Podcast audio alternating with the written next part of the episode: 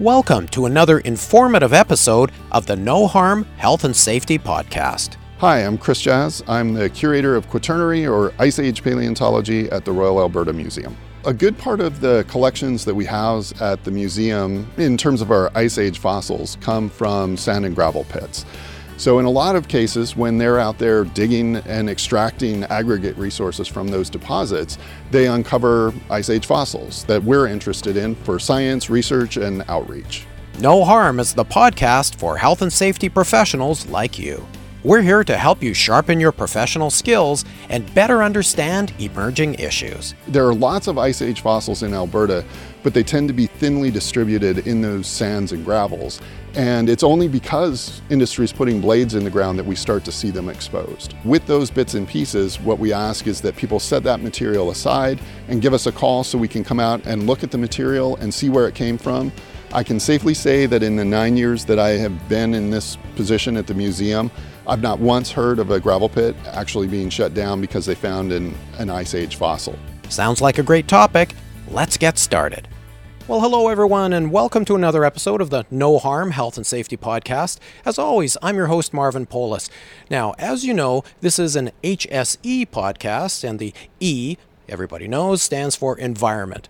And in one of our previous episodes, we got into a, a, topic that was a little bit unexpected, and this is episode 19, when I was interviewing Bill Gowdy from Lafarge. And Bill that evening was at the Barrymore Sand and Gravel Pit west of Edmonton. And, uh, and unfortunately, I couldn't be there, but I connected with him remotely. And he told me about the great event that they were having that evening, Banding the Owls, and it's an episode that you definitely need to listen to. But the bit of a tangent that we got on is uh, how at sand and gravel pits across Alberta, sand and gravel companies kind of end up being accidental paleontologists, and that's a topic that I wanted to get into. So here I am today. I'm doing a follow up episode, and I'm at the Royal Alberta Museum, and with me is Chris Jass. He's the curator of Ice Age Paleontology. Thank you for having me here, Chris. I'm glad you're here. Chris, it really struck me how sand and gravel pits and other industrial organizations can accidentally dig up very significant finds, and I want you to tell me about that. What, what's going on with this? Well, a good part of the collections that we house at the museum, in, in, terms of our Ice Age fossils, come from sand and gravel pits. Fossils of extinct Ice Age animals, including mammoths, mastodons, American lions, giant short-faced bears. The bones of those animals tend to come from, from deposits that are associated with major river drainages in Alberta. And those same deposits are the kind of deposits that industry typically goes after for sand and gravel. So in a lot of cases, when they're out there digging and extracting aggregate resources from those deposits, they uncover Ice Age fossils that we're interested in for science, research, and outreach.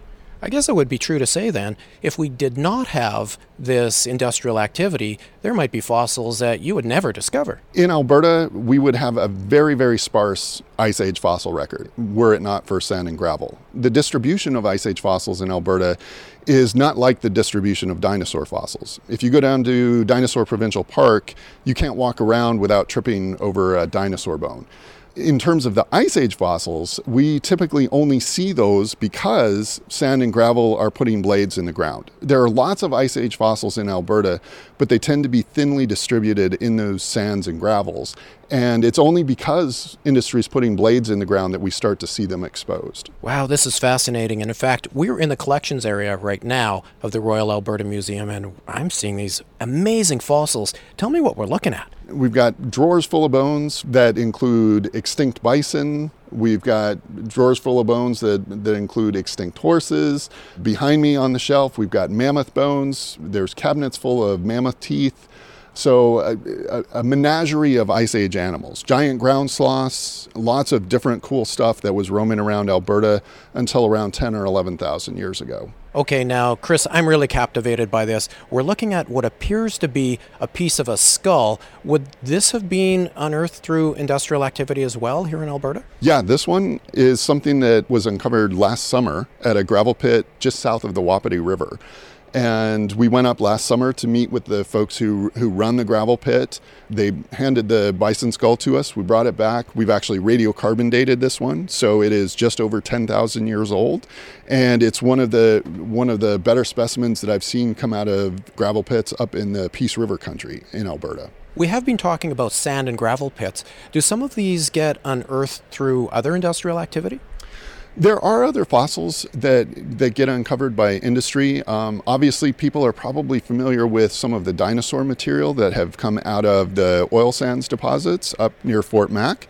The Tyrrell has some wonderful material that has been uncovered by the oil sands industry, including one that they have, a specimen that they have on display right now, which is one of the, the best fossils that I've personally seen. It's a beautiful fossil. And of course, a number of years ago, there was a situation where the city of Edmonton was digging a drainage tunnel in West Edmonton, and uh, the laborers there discovered dinosaur bones. And I remember at the time, um, I did a story about that.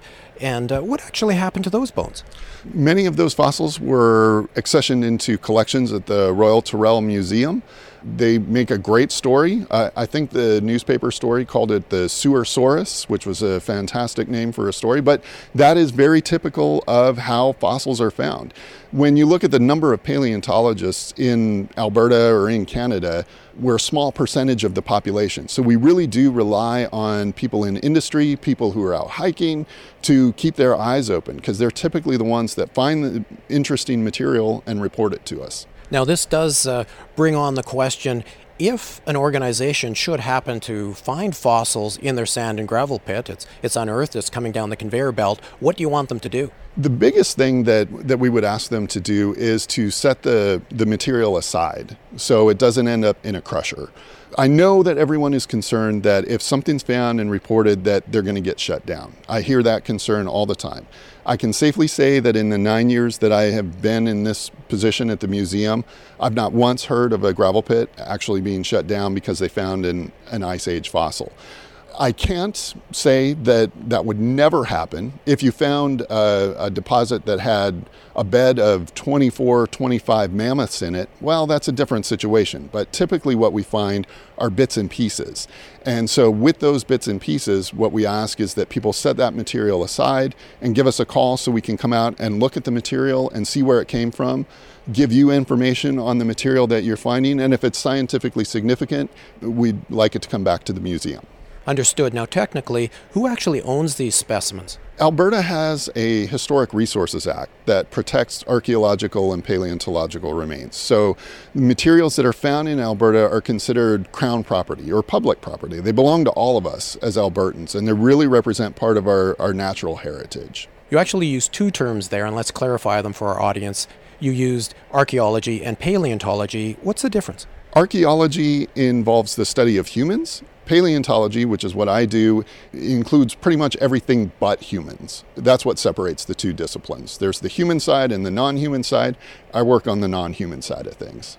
Okay, so whether you have unearthed human tools from thousands of years ago or a woolly mammoth tusk, either way, you want people to call the Royal Alberta Museum. Absolutely, we, we definitely want people to get in touch with us. Those are the those are the things that, that we work on. Those help us tell the, the story of prehistoric Alberta, whether it's the archaeological side of things or the paleontological side of things. Wow, this is absolutely fascinating. You know what? I see a lot of teeth. I'm not sure I want to go down to that end uh, where those big jaws are with those teeth. So, what do you say we just call in into this interview now? Well, are you sure? There's some cool teeth down here. Okay, let's go. Okay. I got to show you some mammoth teeth at least while you're here. Okay, deal. Okay, let me get this one out. This is one of my favorites. So this is. oh my goodness. This is a woolly mammoth tooth you can feel that if you want. There's a chewing surface of the tooth right there. Run your finger across that. That is where this mammoth would chew up his food back in the day. Herbivores? They are herbivores, primarily grazers. They have very flat teeth, and with those flat teeth, they would primarily eat things like grasses. Other animals that lived in Alberta at the same time, something like a mastodon, had a different tooth structure that allowed it to eat different types of vegetation, but both herbivores. And you mentioned lions. We had lions here at one time. We had size equivalents of African lions roaming around Alberta till about 11,000 years ago, 11, 10,000 years ago. And they would have been uh, predecessors then of our uh, cougars? They were not predecessors of cougars. They represented a, a different evolutionary lineage. They were li- related to cave lions from Eurasia. There is some back and forth on which taxa they're most closely related to. At one time, it was thought they were related to South American jaguars. That has shifted a little bit over the past few years. So there's still some science to be done. This is awesome stuff.